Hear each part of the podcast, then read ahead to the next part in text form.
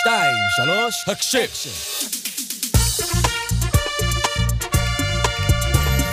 אתם מאזינים להסכת הרשמי של צה"ל. יכול להיות שעל איש הלגו שמעתם, אבל היום גם תכירו את רב סרן מאור כהן.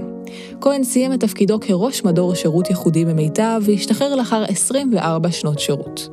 לצד שירותו הצבאי, בו היה אחראי על הליכי הגיוס של אוכלוסיות מיוחדות, כהן מקדיש כבר 12 שנה את היום-יום שלו לילדים חולי סרטן, אותם הוא משמח עם לגו שבנה. קחו טעימה מהאיש שנתן, גם לי, המון השראה. אז כמה פעמים ביום יוצא לך שאנשים עוצרים אותך ומדברים איתך על מה שאתה עושה, מביאים לך תרומות שתביא גם לאנשים אחרים? המון פעמים. אה, בדרך לכאן אה, עצרו אותי כמה אנשים. כן, זה קורה, קורה המון. כי הם מכירים אותך כבר? אה, כי הם מכירים אותי, כי רואים uh, כתבות שעשו עליי, כי רואים את התנועה ברשתות החברתיות, וכי עכשיו אני גם עם אותו ממותג שכתוב עליו איש הלגו, וזה מתחבר אל האנשים בידיעה. אז רגע, בוא נחזור קצת אחורה. איך בכלל כל הדבר הזה התחיל? הרי אתה התגייסת לחיל שריון בכלל. איך מפה הגעת לפה? אז התגייסתי באמת לפני 24 שנים לחיל השריון, ואחרי שלושה חודשים, בגלל כל מיני בעיות קיבה שנבעו מכל מיני סטרסים, אז אמרו לי שצריך שאני אעשה משהו אחר. הגעתי למפקדת זרוע היבשה ושובצתי כעובד רס"ר במחלקת ממתינים אצל ארנג אקריש. והייתי אחראי לטטות את הכבישים של הבסיס. אחד התפקידים בכל 24 שנות שירות שלי, מנקודת מבט של היום, הכי משמעותיים אה, שעשיתי, בעיקר בגלל אותו רנה גקריש שלימד אותי מוסר עבודה, אחריות, עשה לי את הבית ספר של החיים. אה, ומשם התגלגלתי לתפקיד שהייתי אחראי על בקשות שינוי שיבוץ אה, והקלות בתנאי שירות בזרוע היבשה. ולאחר שתפקיד הזה טוב שנתיים וחצי נכנסתי לקבע והייתי אחרי אה, עוזר של ראש מחלקת לוגיסטיקה בזרוע היבשה, ואחר כך יצאתי לקורס קצינים, וחזרתי לזרוע כקצין, אה, ואחראי על הכשרות לוחמים, שליש בח צנחנים, עין קשלח צנחנים, קצין השלישות של חטיבת עציון כבר בדרג הרב סרן. עין קשלה באוגדת עזה, ויצאתי ללימודים, תואר ראשון במדעי המדינה ומזרח תיכון. ובזמן הלימודים, ממש במקרה, בלי להתכוון, בלי לתכנן, נולד הדבר הזה של להיות איש הלגו. ממה זה נוצר? אה, זה נוצר מהרצון שלי לקנות המון המון לגו ולעשות לעצמי בבית את חדר חלומות הילדות שלי, חדר לגו. תחביב אישי תחביב בעצם. תחביב אישי של שחזור הילדות. ועכשיו אמרתי, אני יוצא ללימודים, לא תכננתי ללמוד, כי אפילו בתיכון לא למדתי, יהיה לי הרבה זמן פנוי, לעומת כל התפקידים האינטנסיביים אה, בצבא. והשקעתי המון המון לגו. יש שלב שאשתי אמרה לי, עצור רגע, יש קצת אה, בית והרבה לגו. נוצר, נוצרה קצת צפיפות כן. בין אה, כל הדבר הזה. דירת אה, צעירים תל אביבית, אין... אה, אין ילדים, אין עוד מישהו שחולק בתחביב הזה, והיא ממש אמרה לי, תנסה לצמצם. אבל אל תמכור לגו, כי כשאתה מוכר אתה קונה יותר. אה, ואז הגעתי דרך חבר, הרב איתן אקשטיין, אה, הוא הפנה אותי לעמותת עזר מציון. הגעתי לבית תורנית, דוקטור ברכה זיסר, ובית תורנית זה מרכז שיקום ותמיכה בחולי סרטן ובני משפחותיהם, והגעתי לשם להביא להם את הלגו. שהכוונה הייתה לתרום להם לגו כדי לפנות קצת מקום בבית, כדי לקנות עוד לגו. אה, אבל הם לא רצו לקבל לגו בלי תוכן, אז הם ביקשו שאני אעשה חוג לגו. עכשיו, אני איש צבא, אין לי רקע פדגוגי, אין לי רקע עם ילדים, וגם באמת, באמת שאז לא היה לי גם רצון להתנדב, אני כאילו בצבא, את יודעת, אנחנו אנשי צבא, אנחנו תורמים אה, בבית. אבל הם הכניסו אותי באותו יום לחדר עם שלושה ילדים חולי סרטן, וזה היה עבורי הלם.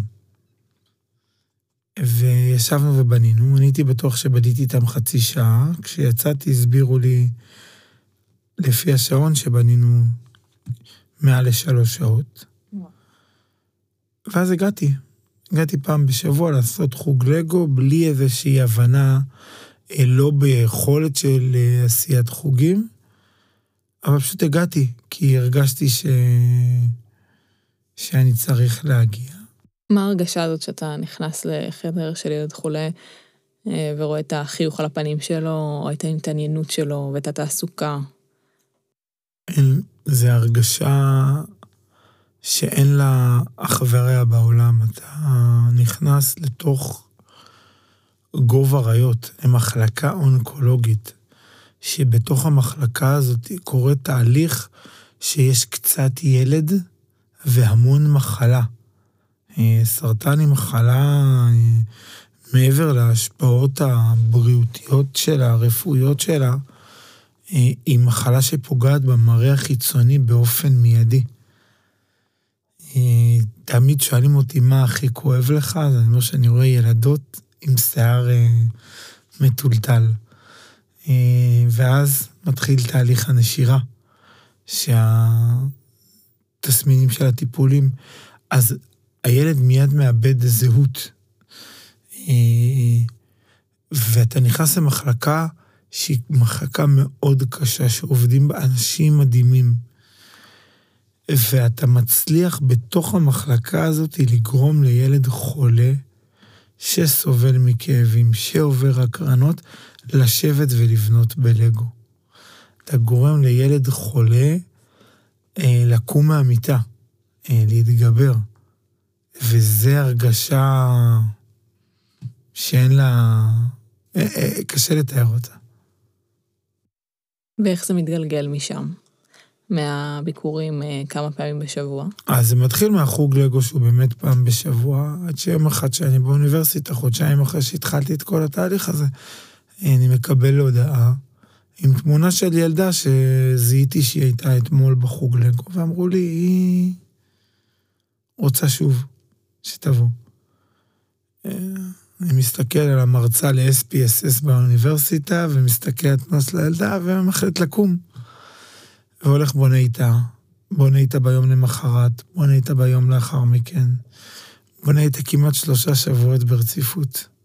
קראו לה ולריה. אנחנו לא מדברים. העיניים מדברות והאצבעות שבונות ביחד בלגו. אחרי שלושה שבועות היא נפטרה. וזו הייתה נקודת השבר שלי. כי איך יכול להיות שילדה קטנה... אה, זהו, מה זהו, בת חמש.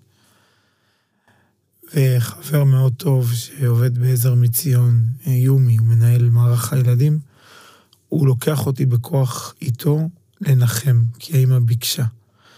ובשבעה האמא מבקשת שאני אבנה את הלגו שאני והילדה היינו באמצע שלו. ואומרת לי שהשבועיים שלי עם ולריה היו השבועיים הכי משמעותיים בחיים שלה, וזה נותן כאילו הבנה שאתה לא רק סתם מגיע לשחק בלגו, שיש לזה איזושהי המשכיות ומשהו מיוחד, שזה משפיע על הילדים. מה אתה מרגיש שאתה מקבל מהילדים האלה? א', אני אומר שאני מקבל הרבה כוחות, פרופורציות לחיים, אה, סיפוק ומשמעות. אני יכול גם להגיד שברמה האישית, אני מרגיש שארבעת ילדיי שלי הם מתנה שקיבלתי בגלל העיסוק הזה. תחילת הדרך לא הייתה קלה. עם ניסיונות להביא ילדים ללא הצלחה. ואז בזמן שאני איש הלגו וזה כבר מצליח, ויש הריון של תאומים שמבשיל לחודש השישי, הם נפטרים בלידה שקטה.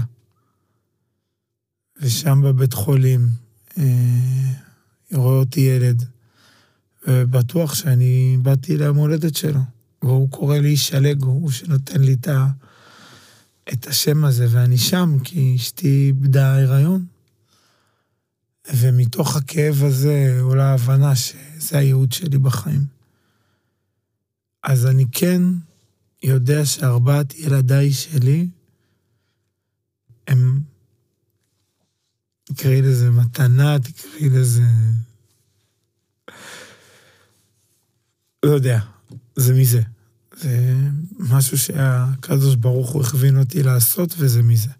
הם מבינים מה אבא שלהם עושה? הם מבינים... הקטן בן שמונה חודשים, הוא מבין כרגע שיש לו הרבה לגו לפרק.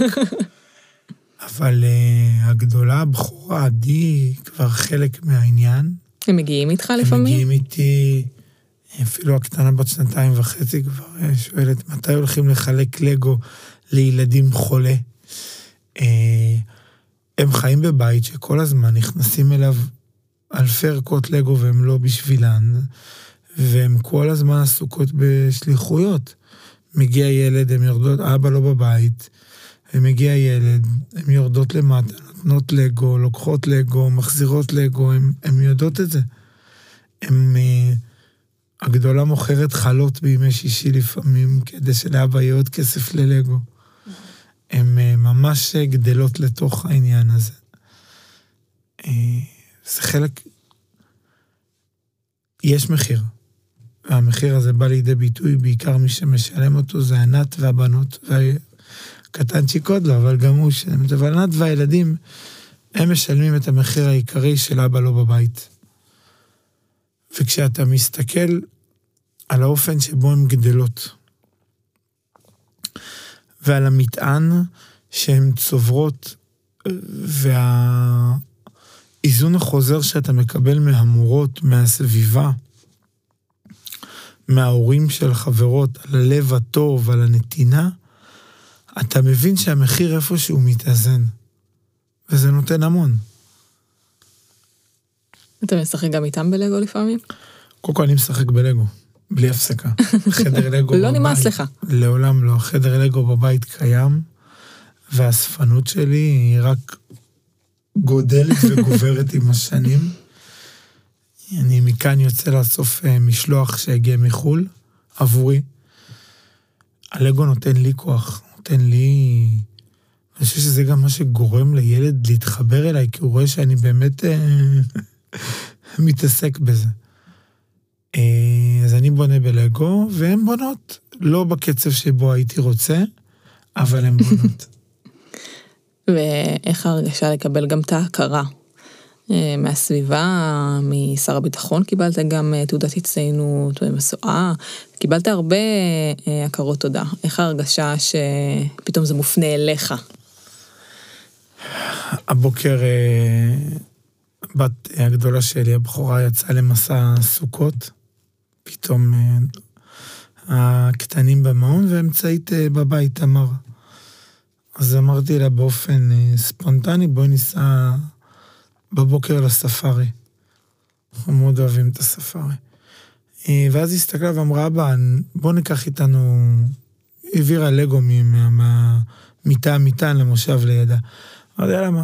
כי בטוח נפגוש ילד חולה ותרצה לתת לו את הלגו. ושעה אחרי פגשנו בחנייה בספארי ילד חולה, וניגשה אליי בחורה עם דמעות בעיניים ואמרה, אני עוקבת אחריך, אני רואה את מה שאתה עושה. ראיתי עכשיו את הלגו שנתת. זה מרגש אותי מאוד, ההכרה הזאת מרגשת אותי מאוד. כמובן שההכרה הממלכתית, שר הביטחון והרמטכ"ל והבחירה בלשים משואה, זה דברים מאוד מרגשים, שאתה מסתכל עליהם כמו הילד הקטן ביבנה, שעומד ב, ביום העצמאות ו, וצופה בטקס הדלקת המשואות, אתה לא מדמיין שתגיע לשם. אז כמובן שזה מאוד מרגש ומחמיא. מצד שני זה מאוד, אה, מאוד מלחיץ, כי אתה רוצה לתת בלי רצון לקחת. אז אני משתדל ככה קצת לפעמים אני מתעורר בבוקר ואומר, בואנה, הדלקתי משואה. אתה זוכר את הרגע שבישרו לך על זה? כן. אה, היה רגע מדהים, אגב. חופש, חופש פסח. תנחשי איפה אני עם הבנות בספארי. ספארי זה מוטיב חוזר, קוראים שם רק דברים טובים. ספארי, אנחנו מנועים, הם מאוד אוהבים לראות חיות. ומתקשר אליי ראש אכ"א ומבשר לי, וכמה דקות אחרי מתקשר הרמטכ"ל, ומשוחח איתי על העשייה שלי. אחרי כמה דקות דובר צה"ל מוציא את זה כהודעה רשמית, ומהרגע הזה הכל מתפוצץ. געגוע לאבא ש... שלי, שכבר שבע שנים לא איתי, ברצון שהוא ישמע, יראה. סיפרתי שהוא היה, היה חי, הוא היה הולך יושב מחכה בהר הרצל מהרגע שהודיעו לי עד הטקס כדי, כדי לא, לא לפספס. אף רגע. העמידה הזאת על ההר הזה, עם כל מה שמסביבו, זה... זה הרגשה וזה המון שאלות, זה, זה מגיע לי, זה לא מגיע לי, זה נכון, אבל זה באמת ללא ספק היה אחד הדברים הכי מרגשים. ושיחת טלפון של אבא, שהבת שלו נפטרה. הוא אומר לי, אנחנו בשבעה, אבל אני אצפה בטקס.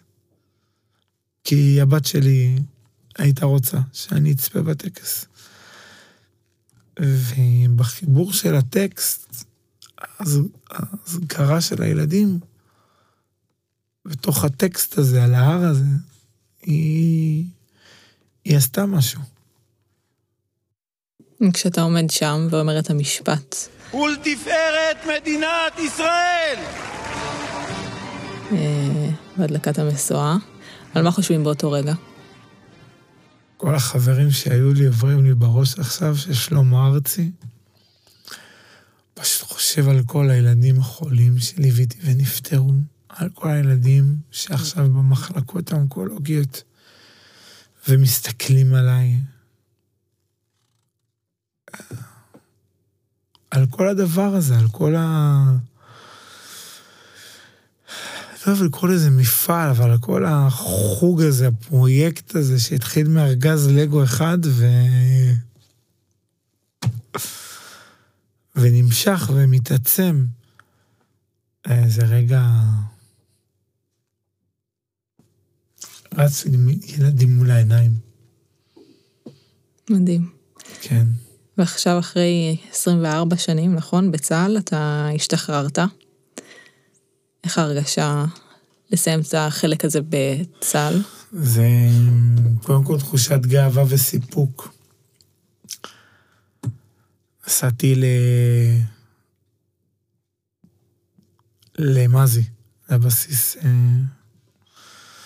שבו שירתתי כחייל. הלכתי קצת אה, ככה לבד בשקט על השבילים שטיטיתי כעובד רס"ר. ובסוף אני משתחרר רב סרן, מצטיין שר הביטחון, משים משואה, עם תפקידים משמעותיים, וזכרתי ככה איך הכל התחיל. זה היה פרק מדהים ומשמעותי, פרק מפואר, מבחינתי מפואר כי הצבא הוא מפואר. צבא שלקח את הילד שאף אחד לא האמין בו, צבא שלקח את הילד שאין לו בגרות, שחוץ ממורה אחד שהחזיק אותו בכוח, אף אחד לא חשב שיצא ממני משהו, אמרו שאני אהיה נגר. לא, לא אומר שבדיעבד לא... לא הייתי רוצה להיות... תראה, זה קרוב, אה, נגר. כן. אבל אמרו לי את זה לא כי נגר הוא אומן, אמרו לי את זה כאילו כזלזול. אה, והצבא לקח אותי בשתי ידיים עם כל המורכבויות שלי, ופשוט בנה אותי להיות חייל, נגד, קצין, אה, וצריך לומר, לצה"ל יש חלק בלתי נפרד בזה שאני איש הלגו. אני לא חושב שאם לא הייתי קצין בצבא, ולא הייתי יונק את סולם הערכים של צה"ל, הייתי הופך להיות איש הלגו. זה מאוד טבעי להיות איש הלגו מתוך הצבא. זה מאוד טבעי. אה, וזה פרק מפואר. וזה לא פשוט לסיים שירות. זה... אבל זה בא ממקום, מהחלטה מודעת. והיום אני לומד אה, סיעוד, להיות אח, אה, בבית ספר לאחיות שיינבורן של איכילוב, אה, ומאושר. אני מתכוון להמשיך את כל ה... לה, להגדיל, להגביר ולהעצים את הפעילות שלי בעמותת עזר מציון, שהיא הבית של אה, כל הפעילות הזאת, להמשיך את זה בכל הכוח, כי זה באמת חלק בלתי נפרד ממני. אז גם כשתהיה אח אתה תביא לגו? אני אח, זה יהיה עבודה, נסיים את האח. נלך לחלק קצת. נשלוף את הזה. כמו בטמן, נוריד את המדי אח. ו... אבל גם, גם בצה"ל, אתה בעצם חלק מהתפקיד שלך היה גם uh, קשור בעזרה, בנתינה, בסיוע. כן, כן, התפקיד האחרון שביצעתי בשלוש שנים האחרונות ביחידת מיטב, שהיא שער הכניסה לצה"ל, אה, ויחידת מיטב רואה בגיוס מתנדבים אה, ערך עליון, מעבר לערך השוויון שמגיע כמו כולם, ערך עליון במישהו שקיבל פטור רפואי או מסיבות רגשיות ובוחר לשרת על אף הקושי, אז יש מדור שירות ייחודי שהתפקיד של המדור הזה זה לתת מענה לאוכלוסיות הללו, וזכיתי להיות ראש המדור הזה, זכיתי אה, להיות אחראי על מדור שמגייס למעלה מאלף מתנדבים כל שנה. בצה"ל משרתים כיום אלפיים מתנדבים עם צרכים מיוחדים ועם מוגבלויות מכל החתכים ומשרתים, חשוב להגיד, שירות משמעותי. לא באים לסמן אה, שירות, אלא שירות משמעותי, אם ביחידות המודיעין וחיל האוויר וזרוע היבשה ותכנות ובית דובר צה"ל ובכל יחידות הצבא בתפקידים משמעותיים. וזו זכות גדולה לעשות את התפקיד הזה. והחיילים שלך הכירו את uh, איש הלגו? החיילים שלי הכירו את איש הלגו, חלקם גם השתתפו איתי בחלק מהפעילויות, וכן, הם הכירו, כי, כי אתה חי את זה, זה... הם ידעו שיש את השעות שלך, שאתה... הם ידעו שבסוף יום העבודה, המפקד שלהם אה, הופך להיות איש הלגו, ו... והם היו גאים בזה מאוד, ואני גאה בהם. תראה, אנחנו כבר אה, כמה דקות מדברים. מה אתה רוצה שמי שמאזין לנו ככה ייקח מהסיפור שלך, מהחיים שלך, מהעזרה שלך לעצמם? א', אני חושב שאופטימיות, ואני גם... אה, שיקחו את הדרך שבה התחלתי. יכלתי להגיד, אני עובד רס"ר. אני מטאטא את הכביש. וזהו, ושם זה נשאר. אבל בחרתי להסתכל על אותו רנ"ג וללמוד ממנו.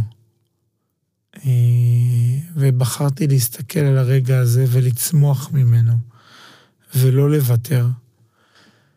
ושיקחו את העניין של לעשות טוב לא צריך הרבה, צריך בעיקר רצון. צריך לתכנן ולהגיד, אה, זה מסובך, משאבים, אלא להתחיל, לעשות. כדי לעשות טוב צריך לעשות. אחר כך לחשוב קדימה. אז תודה רבה לך. תודה רבה לך. אה, אני בטוחה שמי ששומע אותנו, אני יכולה להגיד לך עליי לפחות, אה, לוקח מזה הרבה. אני חושבת שזה ממש מעורר השראה.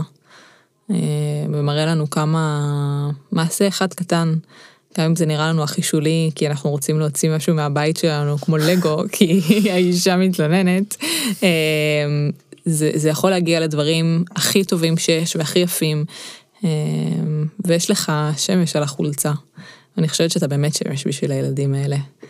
אה, אז אני מודה לך גם שהגעת וגם אה, שככה אתה מפיץ את, ה, את הטוב, את הרצון לעשות ולעזור לכולם. תודה רבה לך על ההזדמנות. תודה.